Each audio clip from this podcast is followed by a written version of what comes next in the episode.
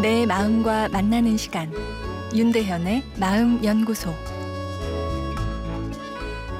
안녕하세요. 월요일 윤대현의 마음 연구소입니다.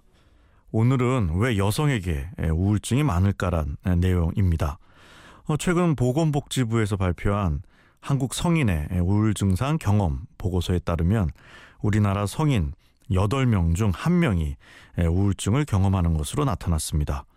19세 이상 성인 가운데 최근 1년 새 우울증을 경험한 경우가 12.9%나 되었던 것인데요. 어, 그런데 우울증으로 고생하는 분들 중 실제 치료를 받은 경우는 9.7%, 즉 10명 중 1명에 불과했습니다. 아, 우울증은 자연 치유가 되는 경우도 있지만 아, 대부분 더 긴 경과를 가지게 되어 오래 고통받아야 하고 이 회복이 되더라도 예전으로 어, 완벽히 돌아가지 못하는 경우가 많기에 그냥 내버려 두는 것은 좋지 않은데 안타까운 결과입니다. 특히 여성 우울증은 16.5%로 9.1%인 남성 우울증에 비해 1.8배나 높았는데요. 왜 여성에게서 우울증이 더 많을까요? 해외의 경우도 대체로 두배 정도 여성에게서 우울증 경험이 많습니다.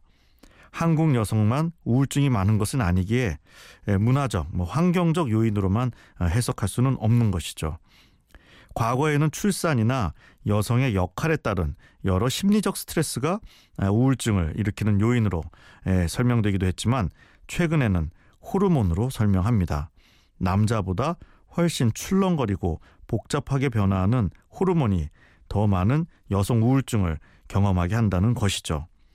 실제로 사춘기 전에는 여성과 남성의 우울증 발병률이 차이가 없다가 여성이 급격한 호르몬 변화를 경험하기 시작하는 사춘기 이후에 급작스럽게 거의 두 배까지 우울증 발병률이 증가합니다.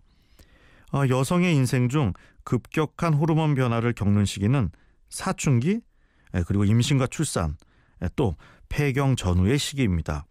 이 기간에는 우울증을 경험할 위험성이 더 증가하게 되는 것이죠. 호르몬 변화에 따른 우울증은 뭐 성격이 약하다, 뭐 예민하다의 문제가 아니고 또 내가 의지로만 극복할 수 있는 상황도 아닙니다. 혼자 극복하려는 노력은 오히려 우울증을 악화시킬 수도 있는데요. 감기에 걸리면 의사를 찾듯 편하게 전문가의 도움을 받을 필요가 꼭 있습니다.